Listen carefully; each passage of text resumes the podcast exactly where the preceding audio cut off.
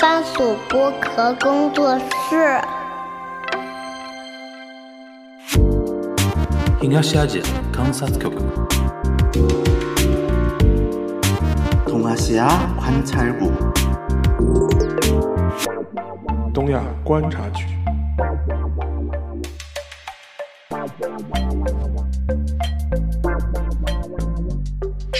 Hello，大家好，我是樊一茹，大家好，我是阿青青。欢迎收听本周的东亚观察局啊。呃，其实我们的听友应该已经关注到了啊，从上一周开始，我们开启了一个系列叫时“时隔三载，嗯，重访日韩”，嗯，然后上周是韩国片，全小新去了韩国，那这周尚老师回来了，这 个 这个事情我还憋了一个多月，对吧？是其实其实是上次沙老师来这边聊的时候，就就是等于聊完没没几天之后就出发了，嗯，对吧？然后这次在日本待了还挺久，大概待多久啊？三周，呃，两周，两周半，有两周，两周，两周正好两周。然后内容非常丰 富啊，然后我们可以先让那个邵老师跟我们这一期好好聊一聊啊，就是嗯你先说一说那个整体感觉吧，你也三年多没去了嘛，是我最后一次去是二零一九年的十二月份，啊，那正正好卡着疫情前，对，正好卡了疫情前，嗯所以说也是整整三年没有去了，嗯，整对整，三年没有去了。感感觉怎么样？日本变了吗？卡哇达，好啊，但呃，就怎么应该怎么说呢？我觉得，奈，呃，我觉得就是看上去没有变，嗯，但实际上很多细节上面确实确实还是有的变化，哎呦，应该是这样讲哎，嗯就是那我们分开讲讲，什么叫看上去没有变实际呃，上？就是说，因为因为我这次去主要只是去了东京嘛，其他地方当然也逛了逛，但主要还是待在东京。嗯，总体感觉看下来的话，东京这个城市本身的话，你觉得它的整个一个大的观感上不会有什么太大变化。嗯这个其实对日本熟悉的朋友其实应该也不意外嘛，嗯因为它毕竟跟中国的发展阶段不一样的嘛。嗯我们还是属于什么，呃可能过个两三年，这个地方都不认识了的。嗯，但东京的话，不大可能存在这种情况。当然，它有一些局部的都市的未更新，对但是总体来说，它整个城市的这种感觉还是这样子。嗯，但是它更新的风格也是那种，就是说不像我们这边一对，旦弄了，整个社区就发生非常大的一个呃变，化。这给你重重新重建啊、对对对拆掉啊，对对对或者怎么样，就你比如说像那个喜不压涩谷对，它不是逐步逐步不再更，新。尤其是它是东极吧，对，然后东极集团旗下的几幢楼慢慢慢呃对慢对对在造对，所以说像喜贝亚的它更新的话，在在上。上一部的柯南剧场版中嗯啊都体现过，因为它最后上一部的它那个最后的一个剧情高潮的核心地带是在涩谷嘛，就那个摩天楼对吧？呃，那反个正好几栋摩天楼吧，玻璃的楼嘛，就是对对这个楼现在抖音上面经常有然后人最后的话，他是那个片尾曲的时候，他还放那个涩谷的实景嘛，因为柯南嗯呢，他的一个特色就是说，他最后片尾曲的时候都是放那个实际的那个、嗯实际的画面的，对所以当时还把这些楼给拍出来，还标出来这个楼叫什么名字，所讲以到说很多是这种呃涩谷的都市微更新，嗯嗯。讲到柯南，今年我们还能在上呃全国的大影院里面看到贝克街的亡灵，呃，贝克街的二网十年前的片子，对大家也可以呃，做呃做个广告，大家可以去听呃呃上一上一期的上周的边角流啊，边角聊我的们我们清明画柯南，啊。 非常应景。 OK，柯 南真的是，就是柯南其实是跟东京这个城市对，那个结合的很很深的。是它里边叫什么东都东都市吧，里边呃把东京说东都对市对嘛，对，吧他稍微就是变了变，稍微对变了变。其实你看街景就是都是东东京的，就对是吧？东京的，然后前段时间不是呃呃《铃芽之旅》公映嘛，是新海诚的片子里边也是一大堆东京的东原京的那个元素嘛，素。然岩野后之庭啊，你对的名字啊什么的，因为之前他拍新宿拍的比较多嘛，对对对，然他住后。肯定他肯定住那 边呃，，对，我就说，就是他说你为新宿代言，他嗯但他这一次可能就拍了一点别的地方，就文京区的御茶水啊，这这种地方，他对对对对稍微拍了拍，就是对也也不错了。这所以说，呃，因为那个夜岩之庭，呃，不是夜岩之庭，岩岩野之庭，爷爷之庭，就说爷爷之庭，因为它很多是在东那个京速取景，然后这一部那个《铃芽之旅》芽之其实。它基本上是把日本观光片嘛，就是说从九州一直拍到东北嘛。嗯你看了吗？看了呀？你感觉看了怎么样？感觉比我想象中的好，嗯，比他上一部《天气之子比》天要气子好很多了。要完成度要更高，嗯完成度而完成且度现在的话，我看一下，现在从快四亿了。了吧？不止了，应该哦，四四点四点一五了，对，四点一五了。所以说所以说有有可能会比之前的那个你的名字等量齐观或者稍微高一点，有这种可那个能嗯六七亿左右，六七亿左右。基本上差不多能打平，差不差不多能多，打平差不多。所以说那一部的话，就是这这这就是这一部《铃芽之旅》的话，你可以把它理解成一个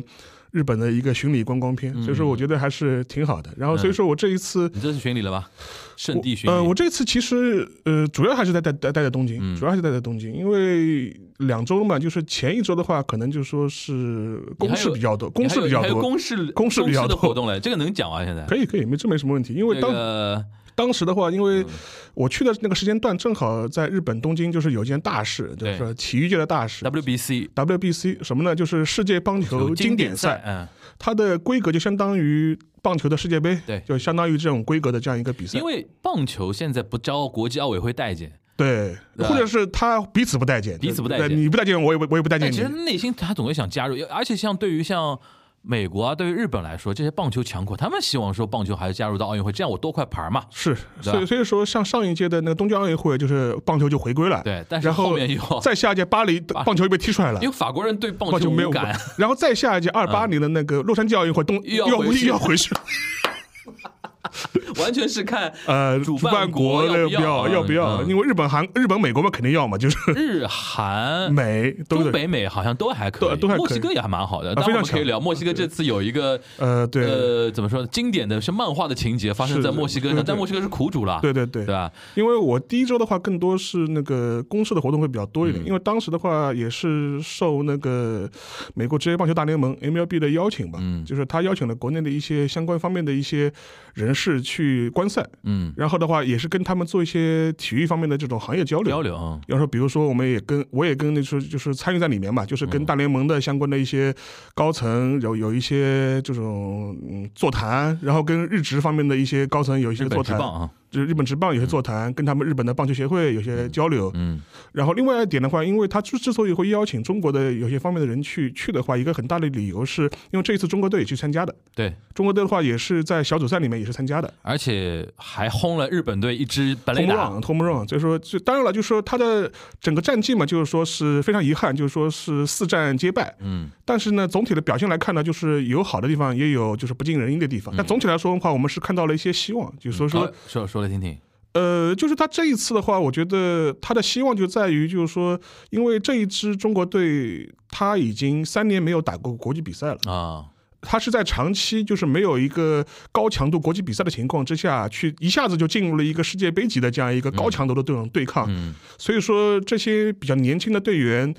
在这个压力之下呢，就是还有一些取得了一些闪光点，我觉得已经是很不容易的了。嗯大家可以想象嘛，顶住了呢，顶住了嘛，就说你三四年基本上没有好好打过比赛了，就是你突然一下子，而且你一下子面对的都是面对日本队啊，就是全世界最一流的这种选而且手。今年这支日本队是梦之队了，啊、对梦之队，所以说，当然他有些比赛比较可惜，就比如说我们在对一些比较相对来说比较弱的一些球队，比如嗯捷克的时候，他没有拿能够拿下比赛，就比较可惜。但至少就是你在面对日本的时候，不呃怵，不怵，或者是你能够打出你自己的一些亮点，嗯，所以说我觉得这也是值得肯哎，定的。那个本垒打你是当天在我现在场，我在现场，我在现什场么。感觉？啊，当时就就一愣嘛。当时因为之前的话，因为其实这个比赛之前大家对这个呃是有预期的嘛，你觉得、嗯肯定被被被被呃虐的，呃对被虐是肯定的。对啊，但但是呢，就是说相对来说比我们表现的要好，尤其是我们的一些就是这一次这一支中国队相对来说啊，就说是他的打击嗯呃进步非常大，嗯，但是他的投手相对来说是有所退步。好，就是跟以前几届或以往年比的嗯话，但这个也很自然，因为投手的话，因为你相对来说比赛强度上面，就是说这些年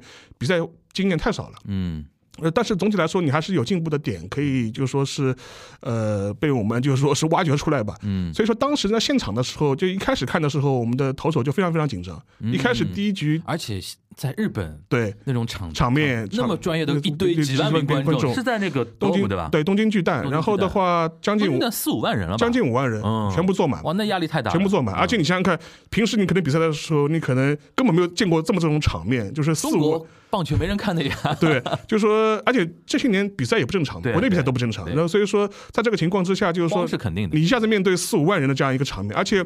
巨蛋球场跟室外球场还有一个区别，因为它的回声全部在笼在里面的，嗯，它不会消散出去的。 所以说，如果几万名球员呃几万名观众一直在那呼呼号就是呼喊的话，混或者响呢的或场内者混是响就是这个应援的话，这个场面是非常非常壮观的。嗯，所以说对于一些可能经验不是那么多的选手来说，光看到这个场面，可能腿就有点 发软了。嗯，这是可以想象的。所以说一开始的时候，确实是就比如说我们投手连续的保送特别多，嗯，呃，但是后面的话你会发现，呃，我们的球员在这种情况之下，居然也能够顶住他的一些相关的一些压力，然后也能有一些比较好的一些守备的一些表现。嗯，最后的话，甚至能够呃有所反击，啊，轰了日本队一个 home run 出来。呃我们当时看的时候也觉得哦，就觉得非常振奋人心吧。嗯，但是后来我看了看，就说是因为这一届中国队的话，呃，组成也非常多样。嗯，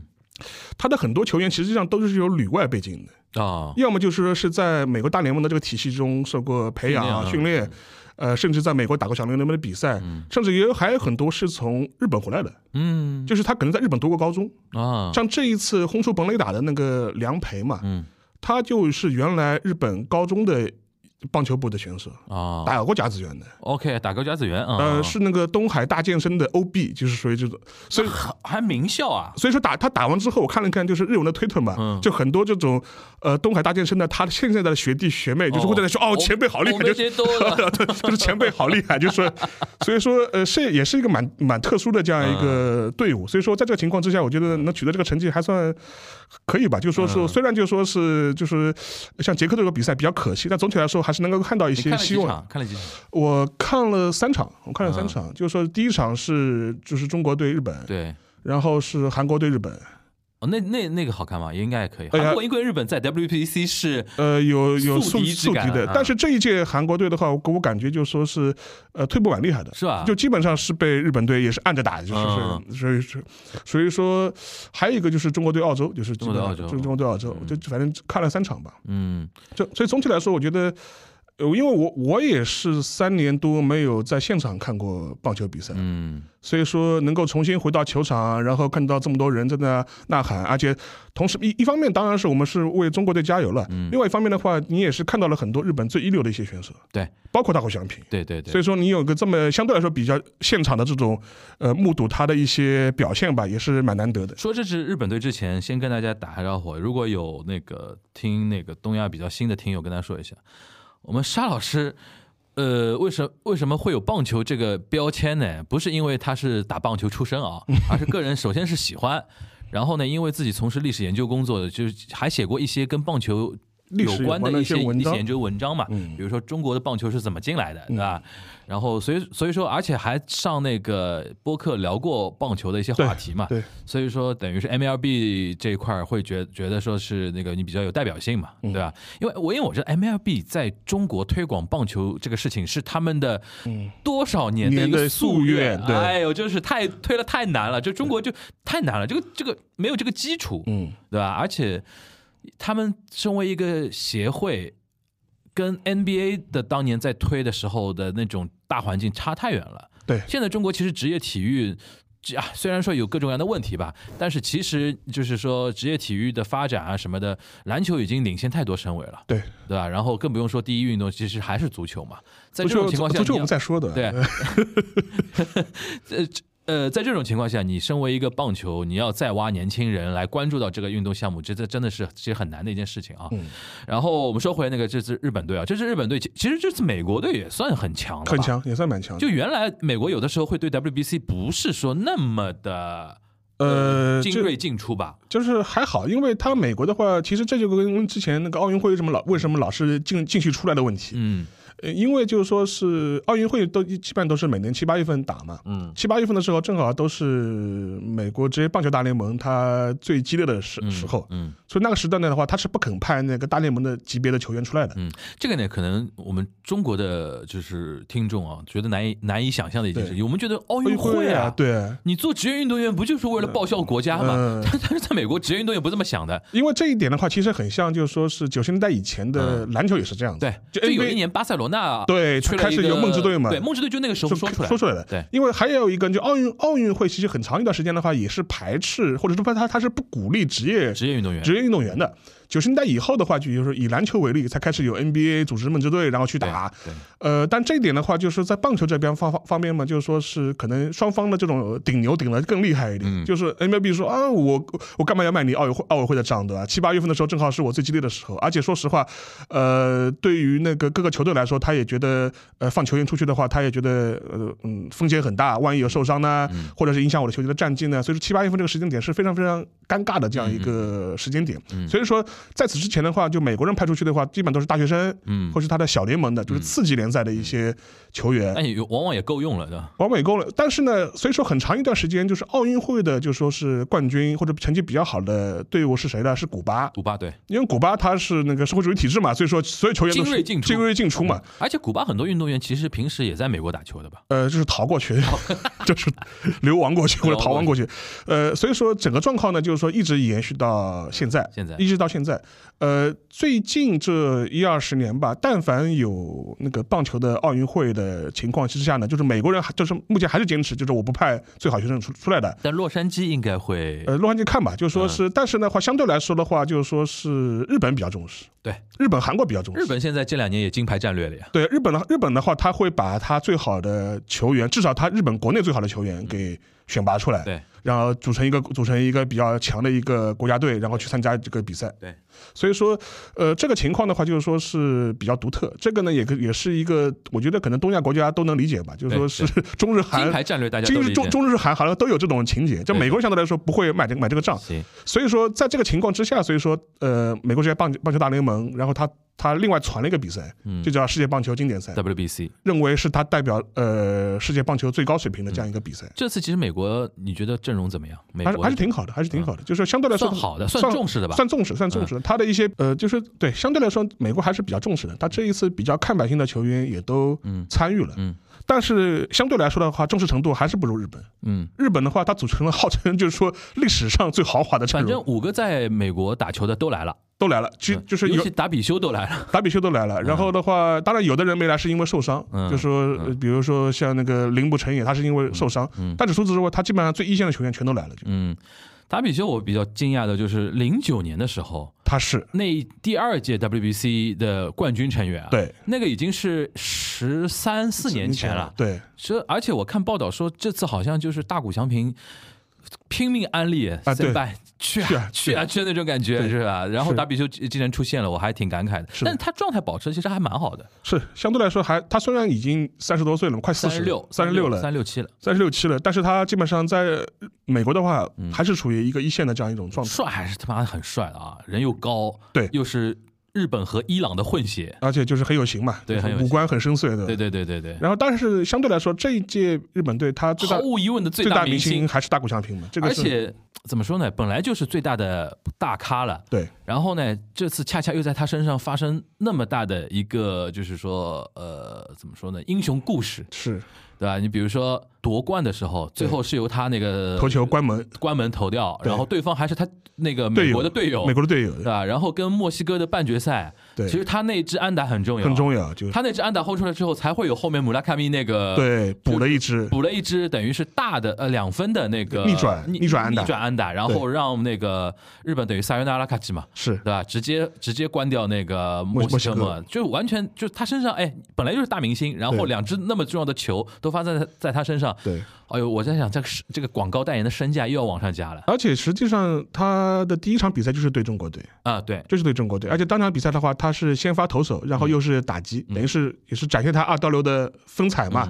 所以说，我们之前也是跟那个就是中国就是代表队方面的人，就是也在聊这个事情。他说我们这些球员，别的不说，都是你他的球 迷，肯定是他，就是他肯定是把他当做一个明星来看待的。对另外一点的话，就是说是呃，我就说你能够实际对战过大谷翔平，打过他投的球啊本身其实你就可以吹一辈子了。就是说对你有对对对有多少对对照现在的很多这种运动员或者棒球运动员来说，你能够有机会去跟大谷翔平而且切是磋球而且技，是实战，实战，而且是实而战，且哦他不倒江湖他的，不打江湖的，对吧？该怎么样就怎么样该。怎么样就怎么样。所以说从这个角度来说的话，是非常非常难得的哎，。你们现场看肯定也有这种感觉，哇，大谷翔平啊，在是，而且我当时看的时候，就是第一场嘛，他对嗯中国队，他向来投，嗯呃，因为我当时一个非常呃深的感想是什么？就是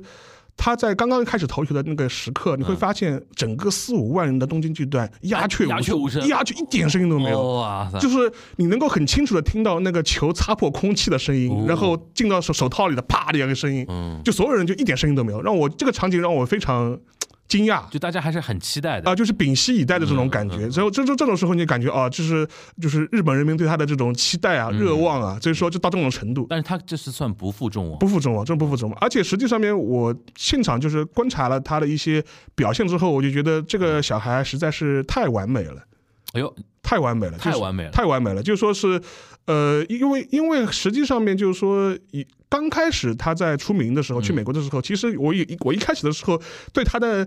有一点点反感，怎么说？因为我当时觉得媒体对他的关注太高了。就是啊报道太多了， OK 我觉得不至于吧，就说是以至于就是说是所有的话题都在讲他，所以当我当时有一种逆反的心理嘛，就是你们吹得太高了，我觉得，而且他当时也是放豪言嘛，说我在美国美国大联盟也要持续的二刀流嘛，当时我们觉得啊，这怎么可能对吧？你在你在日本搞搞也就算了，你到美国来还来玩这一套对吧？你这个也太不切实际了。但是后来就发现，哎，还还真行，还真行，这是现实打了我的脸，对我也不得不佩服他，就说是因为他最难得的是他在美国这些年。居然每年都还在进步，嗯，这一点是让我们非常非常惊讶的一点。所以说，但这一次，呃，比较近距离的，就是说是观察的，我因为我除了他。呃，比赛的表现之外，我会观我会观察一些，就是他在场下的练习啊，或者是一些状态，我就觉得这个人是非常非常完美的这样一个选手。嗯，除了他的球技之外，你就会发现，哦，这个小孩就是说是非常会做人，对，而且你看他赛后接受采访啊，各种什么的谈吐对啊，高情商发言，高情商发言断水发而且言，啊，呃，非常非常厉害。就说是我，因为我还看到过，比如他无论是他是跟中国队的比赛，还是嗯跟韩国队的比赛，比如说他安打上垒之后。嗯呃，他会跟对方球员这种就是哎啥子，就是交流就一下交流一下，哎哎呀呀，就是是聊聊，就是让互相就说就说就说就说打打招呼啊，就说他不会有一种哎我是明星，你们中国的这些球员嗯算老几对吧？哦，他俨然有一种民间外交的那种啊，对的，感觉就是因为你想想看嘛，他这种级别的球员，他等于是世界最 top 的嗯球员，而且他这个这个概念还不光是棒球，就所有的运动里面，这是最 top 的对明星了，对体育明星了。你可以理解为就是棒球里边的 C 罗， C 罗，或者说梅西，然后他碰到他碰到一个中国队的球员上来了之后，会跟你打个招呼对对啊，对就就说说笑嗯笑说说笑笑。这个的话，你能看出来他的一种作为一种球员的这种意识和对对手的那种自觉自觉，嗯，这个非常难得。另外一点的话，你看他就是在准备比赛的时候这嗯种状态，他并不会因为对手是个中国队，他就非常懈怠，嗯，他还是很认真的去针对准备每一个每一个打击，嗯观察每一个投手的这种动作，然后想应该去怎么打，这点的话是非常非常难得的。嗯，另外一点的话，就是说你会看他赛后的一些发言。呃，赛前的一些这种鼓劲的这种喊话，你就会发现这个球员的他这种意识啊，嗯就是情商是非常非常高的，绝对不是一个很简单的这样一个体育明星这种概念了。而且这次我觉得我仅仅看了一些素材啊，我就嗯发觉。他虽然现在是这支日本队里边年纪不是相对不是最大，不是最不大，是最大的，甚至是还是算年轻球员那一因为他只波有的他只有二十八岁嘛二，十七八对吧对？二十八左右。但是这次他的一些表现，俨然已经是这支这支球球队的的核心了核心凝聚了。对而且他也有很很多有意识的，我觉得他是有意识的，在很多精彩的表现的时候，让自己的情绪外放，对，要鼓励这甚至鼓励全场观众喊哎。我对觉得他已经有一种有一种自觉，他身上背负着日本棒球。是对吧？对甚至说，比如说他很多发言嘛，就是说，尤其是最后发言的时候，希望中国啊、韩国啊，任何地方的那个棒球，就亚洲的大棒球都能够起都来，都能够起来。你像这种发言，已经不是一个普通球员应该说的就话是了，我为我为亚洲代言，对吧？有有这种感觉是吧？的是的就就仿佛我继亚洲。然后后我在美国那边打球的话，其实他也是觉得说我是代表亚洲最高的一对个一个人过来，而且就是说他甚至就是在决赛的时候，就是就是日美大战嘛，决赛对日美大战的时候，他赛前一个喊话，我当时看了一下，我觉得哦，这个格局已经是非常非常厉厉害了，很短，他就大大概的意思就是跟他的球员，日本队的一些那个同胞吧、或者同泽吧，就是跟他们说，我们下面我们马上就要跟美国队打了，嗯，然后我都知道，就是美国队里面有很多明星，嗯，比如说他报了一些名字，比如他队友 Metro 啊，或者就是这些这些队员，他说，但是今天我要告诫大家的就是只有一句话，就是说不要再仰望他 们了。如果你还是抱着一个崇拜的心情去眼光去看待他们的话，你是赢不了这个比赛的。对我们这场比赛就是要赢他们，嗯所以说我们不要再去那个仰望他们。嗯，然后我们只要做做到这一点，我们就这场比赛就能够赢下来。对，呃，这种喊话，我当时觉得哇，这个格 这个格局已经不是一个二十八岁的一个简单的体育明星的这种格局了。对所以说，我他觉得他整个一个未来的这种发展的那种潜潜力啊，我觉 得真的是不可限量。我说已经国民荣誉赏已经是已经看得到了吧？而且我印象中他谢绝过一次，谢绝过一次吗，谢绝过一次。哦啊当时好像刚刚可能刚去美国的时候就更符合日本人的那种 美学。呃，对对对， 就我我就觉得哦，这个小孩对的实在是对的太太完美了，而啊就且他是这样谢绝过一次，他可以说：“我觉得我现在还没有准备好，或对者说我资格对还还不不够。够对现在如果再再次来的话，我自自信的，对我给他们得，对对对我给他们我参就加是比这个赛。”菜然后他就会让人家觉得说：“哇，这小孩他妈也太行了吧！”这种感觉的呃，。就是因为他我们也看到过一些，比如说他的一些呃前辈啊，或者可能也是个明星。第一方面，他可能除了球技之外，他可能有一些行为模式上面，可能嗯就是说、你觉得啊，就是有些瑕疵或者有些问题，或者他为人性格上面不讨喜。嗯 bad boy 那种 bad boy 或者不讨喜，性格上不讨喜，但他的话你就觉得哦，他特别完美， 就是就是爸妈嘴里别人家的小小孩孩儿，标啊标准对标标准准，真的标标准准。哎而且的话，就说是，呃，他的作为一个运动员的一个什么体育的这种呃风范啊，运动家的精神啊，然后他作为一个呃国民的人物的一种自觉啊。他甚至是他作为一个亚洲球员的自觉，都体现的非常的淋漓尽致。嗯所以说我当从这个角度来说的话，我觉得哦，这个小孩实在实在是太完美了。就用现在比较流行的，就是最近不是有一个日剧在国内很火嘛，《重启人生》嘛，对，这个肯定是已经三周目的人生了，对对对对，四周目四周目了。 三周目、四周目，而且这一次我还关注了一嗯下，就是我也问了一下 MLB 方面，就说他这一次的话，就说就是呃呃，国内的一些相关的一些流媒体平台，嗯在那几天的话，大口翔平的呃那个热度也很高，很高，就是很多人他不看棒球，他他可能会搜大口翔平。就是漫画人、漫漫画画主人人公式的那种人物嘛。对然后他其实比比较神奇的是，虽然现在越来越壮哦对，但其实那个脸就娃娃还脸好，还是娃娃脸，哎，就是颜值还保持的非还是常娃娃好。脸然后他有那种可爱姐，可爱就可爱减就轻是。对，就是那种就 baby face，然后笑起来的那种天真，这个女生还是比较吃这一套的。对对，就是就是就是魔鬼身材，就 然后是娃娃脸，对，然后男生们喜欢慕强嘛，运动慕强，对吧？对女生们看颜值啊，看什么的，但这个话肯定要要被骂了。 这话说回来啊，就除了呃关注具体的球员之外，因为这次沙老师是在现场观战嘛，对，我们这正好正好要结合这次聊的一个话题，就是整个球场的那个氛围嗯啊，和整个观呃观战的这个过程中，你有没有一些感感受？就是三年没三年多没去嘛，呃，就我日本的一些细节的一些变化，细节变化，就是在球场里面也是有可以体现嗯的。就是我当时第一场比赛刚坐到那地方的时候，就看到那个啤酒妹，就是背着个大桶，就是在卖卖啤酒嘛。嗯因为如果你去日本看过比赛的话，其实都能看到这一个比较独特的风景嘛。她一般都是这种小姑娘卖啤酒，嗯，然后就背了一个很大的一个桶，然后她她是现场用生啤打给你的嘛，就一是个枪就是这个杯子拿在手里，对对。米露一应个该个是 s 嘎，对对对，然后就说是这是它的特色嘛，嗯就是它的特色，而且是每个牌子就它它自己的啤酒妹。对对对的。说当时看到啤酒妹，我就说哎，就是就叫过来哎就是你你喜欢喝哪一种？还是说你是不挑 的？呃，看人吧， 好真实， 看演员，呃，不啊看演看员。演员，看演员。嗯然后，然后后，然后后来就是卖啤酒嘛，然后就就买过来。后来五，百一百一百呃，蛮贵的，大概七八百，七八百700，但他杯蛮大的，卖卖杯蛮大的。然后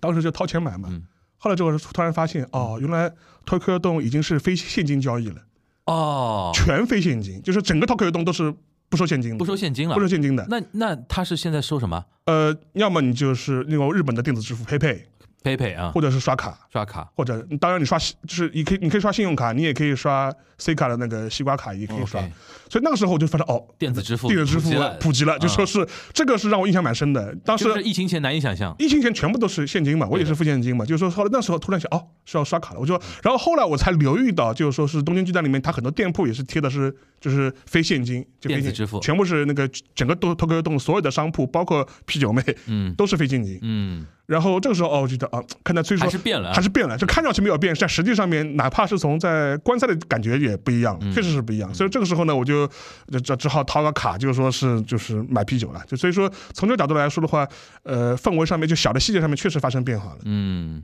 嗯，啤酒的味道虽然没变，但是买啤酒的方式变了。买这种方式啊变了。然后我这一次在东京的话，你会发现很多的日本的这种餐厅啊，嗯也开始扫码点单了。啊，哦， 好熟悉，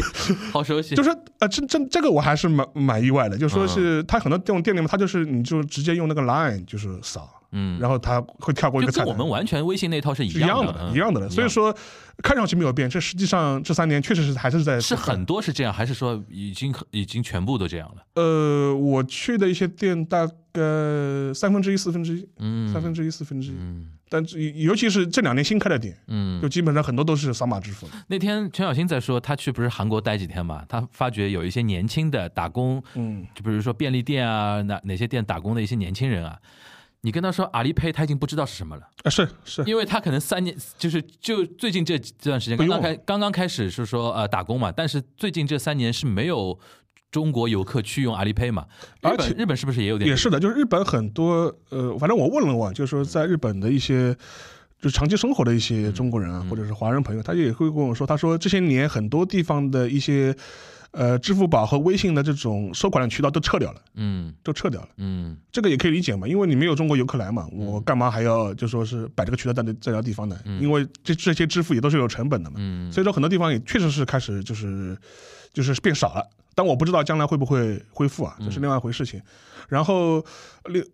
确实是这样子，就是当然比较大的像 Big Camera 这种，你看你你那个支付宝你大概还是能刷，但是嗯原来有一些甚至有一些东京的很多支付那个那个便利店里面，嗯原来你都是可以拉那个支付宝的嘛，对现在其实也很少了。嗯也很少，相对来说少很多。嗯，而且你会发现日本的便利店它的一些呃收银模式也发生了很大的变化，怎么说就说是哪怕是用现金交易的话，现在很多呃便利店的话，它都是直接你自己有个机器，你自把钱自己塞进去。啊？OK，然后就说是它，然后钱自动塞进去，然后它自动找零给你，嗯等于是那个收收银员、那个便利店的店员，他是不接触这个钱的，嗯，就是完全是非接触化操作了，就是这个大概跟疫情也是有点关系的。有点关系的话，就是我我一开始去几家店的话，我我一开始还还就还不太适应嘛，我在掏钱给他们，他说哦是那个现在是呃就是他说之前哦我说原来你们都改了，就嗯 蛮多的，其实这普及化还是蛮高的。嗯，那除了那个前前半呃前一半行程，就第一周呃看球啊，嗯然后跟大家交流啊之外，你这次就就是说那个之后有别的一些什么样的安排？后面嘛就是我自己多请了几天假嘛，嗯然后就是正好是逛逛，然后见些人嘛，因为你去去了哪些地方？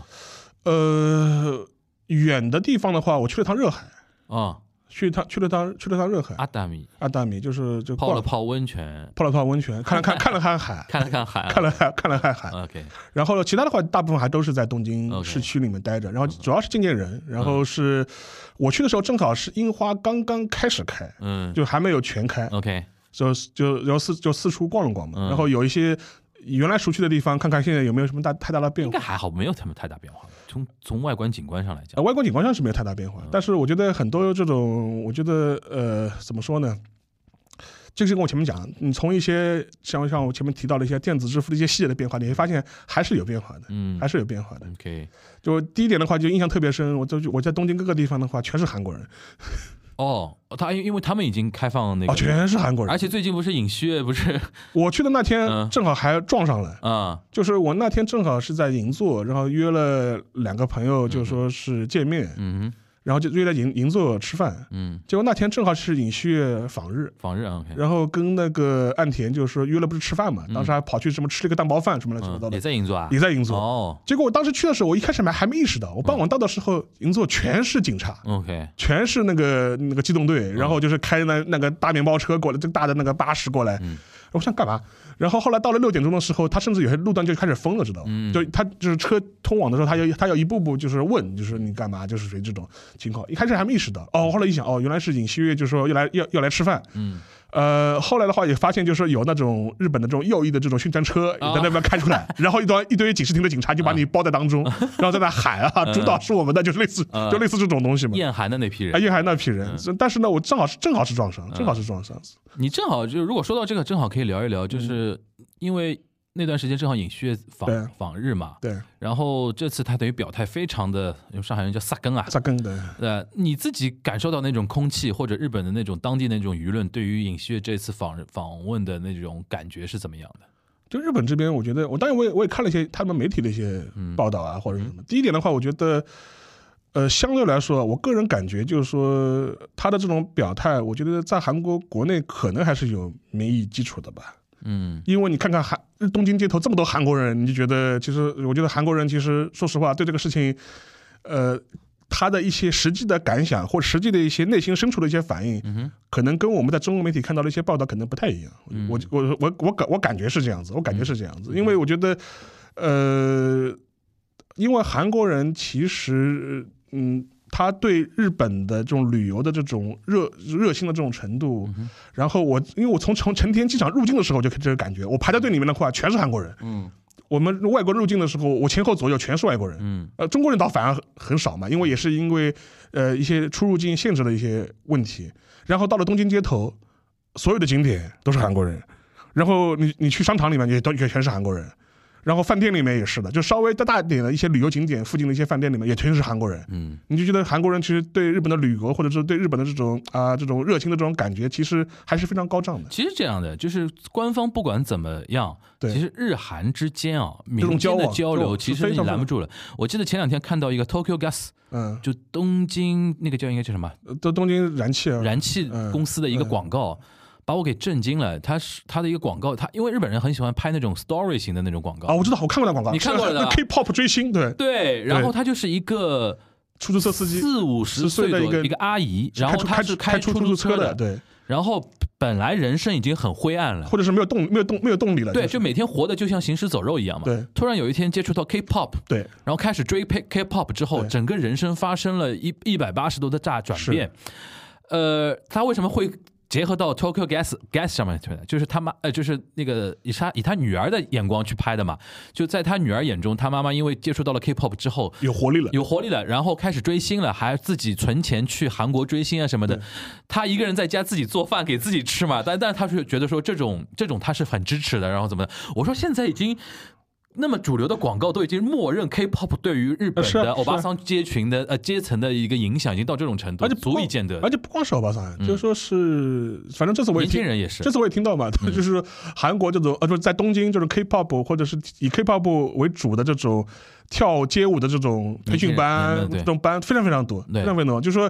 呃也变得非常非常主流了。因为你知道现在原来日本尤其我举男生的例子啊，男偶像就是杰尼斯那一套嘛，嗯对对最多有一个什么 EXILE 那一套对，嗯就是比较偏就是美黑啊，然后那种跳。现在开始流行韩国 idol 那一套了，就是白的，对，然后韩妆，对然后头发染染成那种什么黄色啊什么的，然后跳的那种舞蹈啊什么，就是韩国偶像团体那一套。就所以说看得出来，现在日日本从年轻人到成年人吧，基本上受那个 K-pop 文化的影响是越包来越明括显。包括女生的这种打扮，对妆容妆其容实都是嗯，我这次就感觉很明显，就是感觉就是画的马韩路马路韩上妆韩妆的人多了韩妆的人非常非常多对对，对所以说我觉得这这点呢，就彼此这种交流是非常多的，嗯更何况这一次他隐约。他访日之后，你我看了看日本主流媒体的报道，正好在日本、嗯看看看了看，啊、基本上都是非常正面，蛮正面的，都非常 OK，正面，都非 OK 常都非常非常欢迎。 OK 然后就而而而且就觉得这个事情持一个就是各方面都是一个非常积极的这种这种态度。嗯所以说，我觉得从这个角度来说，我觉得。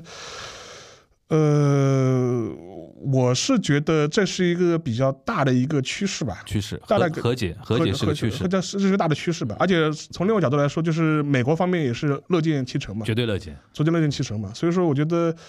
呃，可能的话，就说将来的话，就说中日韩这个整个一个内部这种关系怎么排，我觉得可能又要新新一轮新一轮再洗一次。哎，这个我们以后有机会是就另外跟大家是另起一行重点聊这个话题。那除了呃，就是说带了还还做了哪些事儿？还做了就是说我反正我这一次的话，正好是见了一个。 一个朋友吧，他是在大学里当老当嗯教当教授的，然后然后当时就把我拖去做了一次新奇的体验，我这我这我之前也没体验过，嗯都拖我去看落雨，知道吧？拉 Google，老公跟我就是，哦然后我说我说一开始我日跟本单口相声，啊，日本单口相声，嗯然后然后他就跟我说，他说，哎呀，他说他说沙桑就是你陪我去吧，就是他说后来后来跟我说啊，因为他就是他他就说我就好，我说行行行，那但是我我我怕我听不懂，对吧？嗯，你这个你们的很多日语，我觉得我我而且落语很多是江户江户时代的这种梗啊，或者这种词儿啊，就是我说我说有点难我有我点说难嗯难，我说我万一听不懂怎么办？就他回我一句话，他说我在中国的时候也被拉去听天津相声，我也听不懂， 听个气氛的这，个气氛，嗯，然后去了吧，后来我就去去去，在哪里？在那个浅草吗？呃，不是在那个在上野，上野啊，上野边上那个铃木剧铃木剧场，然后就体验了一把，嗯我觉得还就还行吧，就是说蛮有意思的，就是说整个观过众程，都是老年人吧？呃，因为它基本上它这个演出它是分上午和呃就是下午场和晚晚间场，嗯我们去的时候是下午场，下午场的话，整个过程的话还是蛮有意思的，就是说它有一点像国内的这种曲艺的这种表演这种感觉，嗯就下午看它可能一两点开始，然后一直演到五点钟，嗯当中的话是随时进出的，就你当中随便买票你就你就进去看吧。然后位置也是不不对票的，就反正你就自己想坐哪坐坐哪，有空位置你就坐。嗯然后整个表演过程也蛮有意思的，它会有一个节目单一轮一轮的演演。然后的话，当然最越大牌可能越放在后面然后除了这种单口的这种落语表演之外，当中也会穿插一些慢才，就是两个人的这种，甚至还有魔术表演。啊嗯 嗯，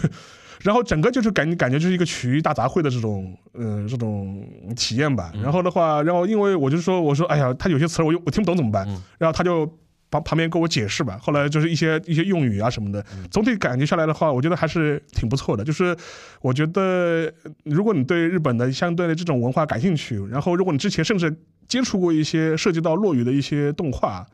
什么什么昭和落语、心中啊，就是类似这种，就是这种这种东西，你接触过的话，你去体验体验也挺好的。而且他当时跟我说，他说因为上野这，他说上野这个，他相对来说比较更剧场型。他说下次带你去那个新宿那边的那边的那个剧场，因为那边的话就是更怎么说呢，就是更像德云社，就是啊，园子，园子，就是这种、啊这种感觉，就是梨园味可能更就是更重，对吧？ OK 就那个整个座位它不是像剧场一样排排坐，它是像像就是坐的旁边，就像像茶馆里一样，你这种感嗯觉。他说这样的话，您可能呃更有这种市井气，对吧？这下次带你去体验体验，嗯我说也行。所以说我觉得这也是一个蛮蛮独特的一个嗯体验，我还真没去过。但是这个呢，前提是就是你最好是跟人去。对，要么你是认识一个日本朋友，他能帮你就是做些解释；对要么就是你找了一个就是爱深爱此的当地华人对朋友，就这里边有个点，就是哪怕你日语很好啊，也完全就能就听，就最好也别这样，要最后也别讲，因为他们有很多规矩，举对对对而且都是老观众。对，日本人属于那种，你只要守规矩，大家相安欧无式事；对，你只要有一个人不守规矩或者不懂规矩就要 diss 你了。 ，diss，而且他 diss 起来非常放肆，因为平时大家压力都很大嘛，对终于找到一个嗯傻逼可以骂一顿， 这种大家一定要小心。是的在日本就就这点问题比较敏感一点，是的因为他有些圈层里面有一些，而且日本就喜欢把一个圈子越玩越专业嘛，对对对，啊，让外人就觉得说哇，我也不懂你们是怎么个玩法，然后就那个敬敬而却步，那个敬而远之那种感觉，对吧？行啊，还那还有什么？还有什么体体验？还有什么好像搞了一个小型见面会啊，是因为在，因为我们都知道嘛，因为我们东亚观察局实际上面也有很多听众，都就是人在日海本，外，嗯，人在海外，嗯在日本，在东京。对，所以说之前的话就是，嗯，跟一些在东京的一些朋友，反正就是联络了一下，嗯然后就问了问，他说，哎，大家有没有兴趣出来就是见个面啊，那聚那聚必一聚须，？那必须有，那必，须的，对吧？所以说后来就是跟大家就说聚了聚，嗯然后也是有十来位吧，嗯十来位人也不少。然后的话，看了看，就说是有一些可能是在日本工作生活很多年的啊，也有一些在日本的留学生，嗯，然后就是讨论讨论，对吧？然后见见面吃吃饭，然后也相相谈甚欢吧。我觉得也是个非常好的一个我很好形式。奇，啊他们比如说人在日本的话，嗯他们听东亚观察局主要的一个诉求点，或者说一个一个怎么说呢？听坚持听下去的一些理由是什么呢？呃，其实我觉得一个嘛，就是说是呃，因为我们聊的很多话题本身，实际上是它虽然肯定是聊的是日韩，嗯聊的是日本的一些情况，但更多是还是站在中国人的角度去看的。嗯有的时候会给他们很多的共鸣，啊，就是我们很多的吐吐的槽，他们都能 get 到，而且他们 get 到是身临其境 get 到， 就是说是，所以说就比如说我们之前以之前有的时候会聊什么日本什么加班文化，对嗯吧？就是所有公司里面会说要做加班状的，对 这种其实有些人可能听过只是听过了，他对于他们身在其中的人，有这个感有感就是有感，他的整个生活环境可能就是就是这样子，嗯所以说就是可能会引发他们的很多的共鸣。嗯而且甚至我记我也记得，就是说我们之前也读过一个听众来信嘛，他就说他在呃关西吧什么公司上班，然后他的在一个在一个还是一个汽车行业上班，对对对，当时他的很多我们聊一些日本的职场文化啊、对企业文化的时候，他的这种感受，嗯比，如因为她是个女生嘛，她自己在女生在我想起来了或在在在这个企业里的这种感觉我。想起来了，我觉得话，这种东西是能够引起我们这些在日本的这些国内听众、中国听众的一些共鸣的共共鸣共鸣的。而且这些东西，说实话也。往往也只有就是说是对两边都有所了解的人才能够谈到，嗯所以这个可能是我们这个节目比较比较，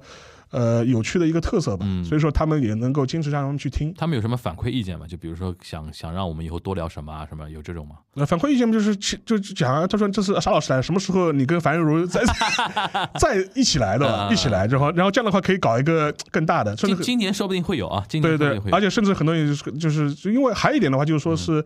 呃，因为我们后来就是也建了一个，就是说，就是在东京的一个或者在东京圈的这样一个听友的这样一个小的一个群嘛，嗯嗯我会发现大家很多交一一呃一一方面是谈一些节目的一些感想啊、吐槽之外，嗯也会提供一个交流的平台。而且说实话的话，当然我知道，就是说本来其实中国人在东京就很多嗯很多很多，然后的话，而且群层群层也很多，对群体也很多，而且留学生，工作、工作的做移移民民的嗯各种各样各都种各样的都有。所以说，他们之之之前的话，我觉得我们反这个节目反而给他们提供了一个平台，嗯因为至少大家都爱听这个节目的话，有一些共同的一些梗基础、共同的梗，嗯甚至有些共同的一些价值观。嗯，就是有，嗯嗯，就是我们本节目虽然从来没有讲过我们本节目价值观是什么的，听得出来的，但是我觉得愿意能够持续听下去的话，至少有一些共同的一些基础是在的。对对所以以至于大家能很快就就熟络起来。嗯然后的话也能够通过我们这样一个小群啊，或者在平台做一些有益的这种交流。嗯，而且有的时候可能各个圈层的都有。嗯，比方说各呃天南地北的、东北的、上海的、嗯南方的，可能都有，大家也很乐于来交流，所以这也是一个我觉得从我们做节目的角度来说，是一个非常乐见的这样一个嗯结果吧。所以说，我觉得这次去的话，跟大家就是聊一聊、见了一面，我觉得还是收获蛮多的。而且当时的话，因为那个场景也非常有意思嗯嘛，因为定的定的那个地方是一个像居酒屋的这样一个地方嘛、嗯我看到照片了照片嘛，然后它是一个长牌桌嘛，对，长牌桌，而且是那个环境嘛，相对来说也比较嘈杂嘈杂嘛。嗯当时就是为了跟大家充分交流的话。 我是端了个碗，就一就是轮流坐坐， 就是四三四个桌子，这个这个这个桌子坐半小时，那个做桌的子妈坐妈半桑一样的， 对对对对对，四处打招呼的。 不过不过也蛮好的，就是嗯有些交流的话，我觉得还是能够跟大家聊一聊，很开心，而且也嗯能听也能听听大家就说到底关心什么，想听什么。我觉得从这角度来说的话，我觉得呃，将来如果是再去的话，我觉得这种活动可以多搞，因为这一次只是跟大家吃个饭嘛，将来哎，我觉得倒是可以借我们这期节目跟大家做一个呼吁哦，因为你这个群已经建立了嘛，都是算东京嗯对东京的群。如果听我们这期节目，虽然没有参加那一次活动，但是人是平时生活在东京首都圈的。我也们不一定也不一定手头全吧。我觉得我们这一次本来还有一个朋友，他是人在福冈啊，是要专程要我我咋我咋过来的啊、啊？他本来差，他机票都买了，嗯后来后来就是临时他那个那公司里面会会所里面有事，所以他来不了。他说他说他啊说非常遗憾，他说我机票都买了。行，那那就先这样，就是说我们我们建立一个就是在 在日日本的，嗯就是东亚观察局听友的一个先小群群群先建立起来。对下次我跟那个沙老师如果去日本的话，我们想机呃找个机会在东京搞一个线下活动、啊，现在活动不要在什么居酒屋那种嘈杂地方搞一个，比如说，呃，上次不是有那个在早稻田啊念对对念对对念对 NBA 的人就说，对哎，你我来，们有你场地，来我们场你地，来，我们帮你就传。传一个 场地，是可以哎，的，这可倒倒倒是真的可以，是可以。呃，我们呃，到时候比如说我们在那个公告里边把那个群的二维码发一下，大对大家可以加一下，大家可以以。加一下但是是不是要设置一个？呃这样不能不能随便加，一定要证明一下。啊。 是，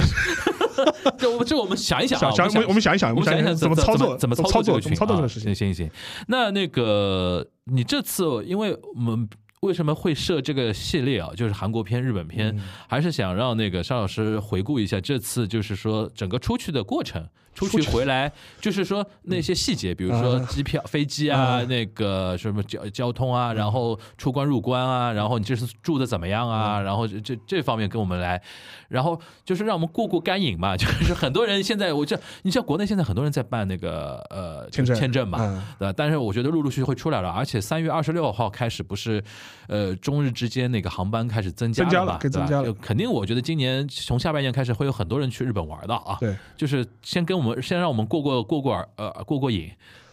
呃，因为这一次的话，就说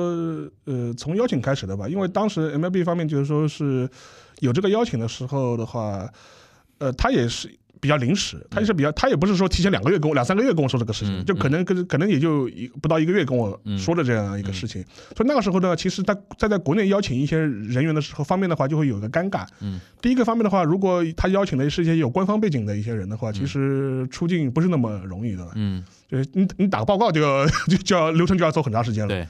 这是一这是一方面，所以说很多这这类这类人可能就说是过过去比较难，还有一类的话可能要重新办签证，啊，重新办签证，然后办后来的话他是通过那个办商务签证的方式，就是说是邀请了国内的各个方面去嘛，他也发邀请函啊什么的，对但是我是不太一样，因为我签证还在有效期，对，所以说我我是就是就是就是我只买张买张机票就可以去了，所以说相对来说他们说啊，张沙老师你这样去的是最方便的，就是说我们请你过来是最最合适的，嗯。所以说当时签证的话，就是我我是在有效期，所以说我不我不存在重新申请的这个问题。嗯。另外一点的话，就是说，呃，我当时去的话是三月初嘛，机票还是非常贵的。嗯，呃，基本万八是千呃，我当时的来回直飞是一万二，哇，一万二，然后是加流呃不是交流，呃国航东航。东航，OK，东航、日航大概一万五六吧，就是哇塞，就就更贵，一万五一万五六。但是我看了看现在的话，价格基本上就是四五千，呃，国内航航司的话大概五六千，嗯然后你买日航的话大概七八千，嗯，就是基本上是这样一种还状态会。还会往再还会往下，下跌，还会往下跌。我我相信就是五五月以后的话，可能就是还会继续往下跌。嗯，呃，当然了，要回到疫情前你买个什么一千块钱飞过去的这种 情 况，春秋航空春，秋航空春就秋航空頑張ってくださ い。还比较少。因为还有一个问题就是说，相现在相对来说，就说是它那个。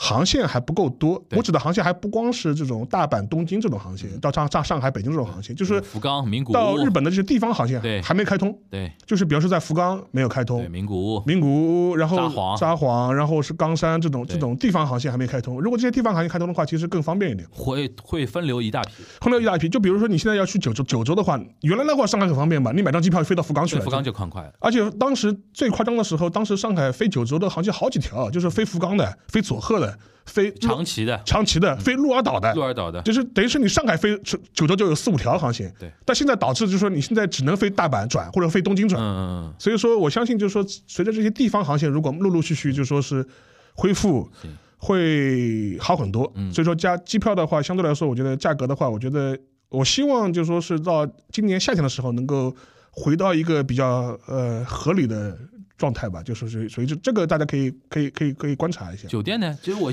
我听说好像最近日本酒店也很贵，很贵，就说相对来说，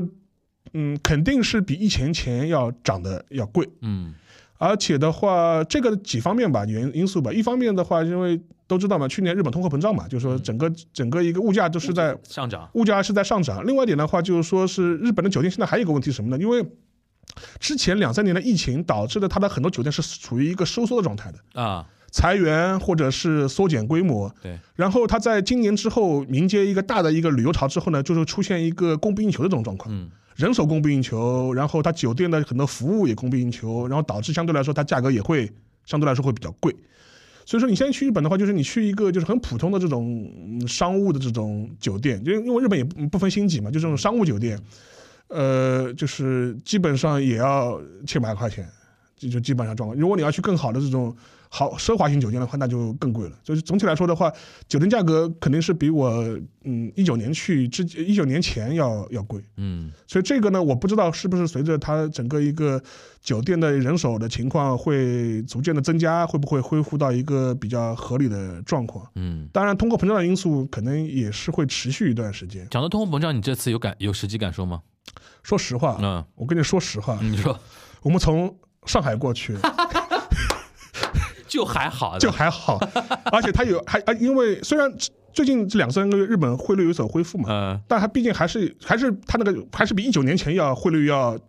实惠。要实惠嘛，要要要低嘛，嗯，所以说你中国过去，你上海过去，你不觉得贵你看你这次你这次吃爽了吧？还行吧？就说嗯，但是但总体来说啊，就是嗯我跟咱们在东京生活的这种嗯啊，就是就是人聊，我就说，嗯哎呀，他你们都在抱怨说涨价对吧？因为我去的时候正好最近一段时间日本鸡蛋也在涨价嘛，就对，啊是好像鸡蛋不够对吧？因为禽那禽流感嘛，所以说啊呃它那个短缺短缺，嗯它暂时短缺。他们说啊，涨了怎么怎么厉害？后来我听了听，我觉得，哎呀，我觉得还好的， 我觉得，我觉得我说我上海过来，我真觉得还好。嗯，就是虽然我前面也会抱怨说那个说那个酒店价格上涨，但是这些东西的话，我觉得总体来说的话，我觉得都都还嗯好，都真的都还好，而且。呃，它的物价的水平，我觉得在上海的话，就是说我且不说你在自己做，或者是你在菜菜场里买菜，你但凡去一个下个馆子吃个饭的话，呃，我觉得都要比东京贵。嗯， 就是苍蝇馆子、街边摊，我们先不谈，就是你稍微去一个小店里面吃点东像西，样点的，像一点的地方吃点东西的话，肯定都比东京贵。嗯就是我觉得这一点的话，就是即便日本已经涨过一轮了，还是这个体验。嗯而且别的还别的嘛，我觉得，呃，相对来说的话，呃，呃东京的话，相对来说，它可能就是它的那个就是水电煤嗯，可能比上海贵一点，嗯贵就就有出租车比上海就就交通费比上海贵对，水电煤比上海平均要贵对。嗯但是除此之外的日常消费，从食品开始，嗯哼，呃，肯定都是比上海低的。对，而且我跟就是在日本在在东东京碰到一些日本的一些朋友也聊这个事情嗯嘛。 我一个朋友跟我这个跟我说，哎呀，他说、呃我那个什么呃八月份要来上海啊，不是要来中国这个出差的吧，出差可能要待一段时间。我就看了看上海的物价啊，好贵啊！我觉得我在东我在东京我东京的工资，我觉得我负担不起。后来我说啊你不是应该你们应该有那个那个津贴津的，贴你们有津津津有津贴的。说哎呀，津贴说津贴是那种。呃，长期住在的人他就有津贴，啊像我这种短期出差的人是没有津贴的。我觉得就说，呃，我在上海待一个月的话，我觉得比我在东京一个待一个月开开销都贵贵那贵很多。嗯而且还跟我做了一些很实际的那个吐槽。嗯他说：“你看，我们这种短期出差的人，我就很苦恼。我说，现在的话，我们这种人没有办法在中国办那个户头，嗯，导致的话，我们可能这种微信支付啊都不能用，嗯，然后的话，我们在东呃上海的话，在上海或者在长三角的话，怎么买单？怎么叫出租车？对，这是一个很实际的问题。对后来后来觉得这个很这很苦恼对。后来我说啊，我我我说我回去帮你就是打听一下，看看这这这外国人怎怎么处理这个事 情。所以说他们其实也是有感的嘛。他对他他，因为他因为我那个朋友他在中国也待过的嘛，所以他他看看哦，所以上海物价都这么高了。对，啊这个物价的确是，就是下次有有机会我要去体验一下， 因为这三年多，其实我已经对两边的那种比较已经没那么敏感了。原来原来可以跑来跑去的时候，还会比较就马上可以对比比来对比比去进了去。现在基本上我有个感觉，就是隐隐的，就是沙老师说的那个感觉，我觉得是有的，呃上但海实际还是体验一下，因为现在上海像样一点的日料店，你均销一个人没有个一千一千五下不来的嘛。像样一点的日料店，对，然后对啊我我你这个还是高档了，我指的还就是说你出于一个普通的一个什么啊，饭店和平餐成屋厅不。算，平成屋不算。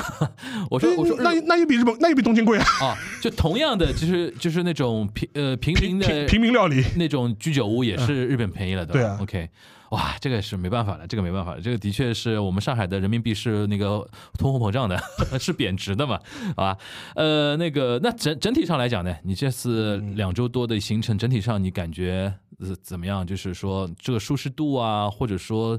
我觉得总归有点感慨吧，三年多没去，然后这次下来有没有一些感慨的东西？呃，总体来说，上上价值啊，呃没有没有，我我觉得总体来说还是还是有很多熟悉的感觉，就是扑面而来，就是嗯这种、这是方，因为之前毕竟接触的比较多嘛，嗯，而且说实话，有的时候我觉得你三年没有去，你会重新去一些你原来常常去的一些地方，甚至你待过的一些地方，嗯你就各种这种。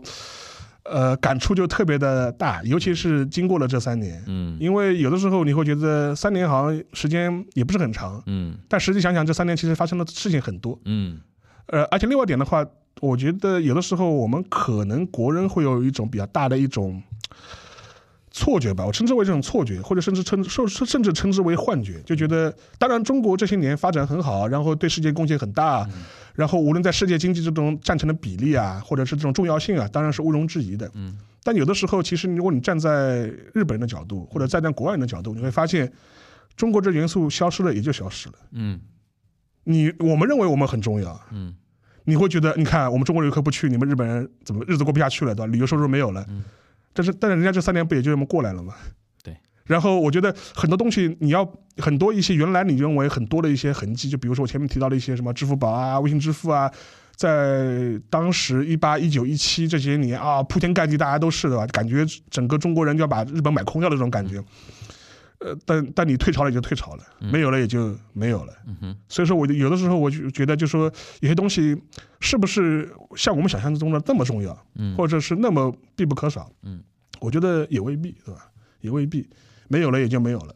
刚开始半年可能觉得有戒断反应，嗯，过了两年，过了三年，你这个符号消失了也就消失了。那就看大家要愿不愿意让它再延续四年五年了。呃，所以说，我觉得从这这这点角度来说的话，我觉得可能要有一个比较清醒的清醒的自我认知吧。嗯清醒的自自我认知吧。我觉得这一点，我就而且说实话，我觉得国与国之间是这样，人与人之间也是这样的。对就是就是你再亲密的关系，当时分的时候，你就痛彻心扉，对吧？就是苦的不得了。嗯，那真分了也就分了，对吧？对嗯你过了个一年，过个两年，你日子该过还是过下去，对吧？对，你可能想有偶尔想起来的时候会有一一阵惆怅啊，嗯但是我觉得，呃，有的时候过去了也就过去了。对，所以说我觉得从这个角度来说的话，当然我我不希望是这样子啊，我希望就是说是东东亚各国中日韩之间还是要有一个比较亲密的这种关系，或者是有一些至少民间层面上面有一些比较亲密的这种交往。嗯，但我有的时候会觉得，呃，有的时候会觉得，有的时候可能也嗯，挺悲观的，嗯，挺悲观的。所以说，当然，我希望我会会被打脸的吧。就是说，我觉得，但是呢，我觉得我是建议我们自己啊，就是说有有一个比较清醒的认知吧，就是说是、就就说这个世界缺了谁都照样过。嗯哼哼，就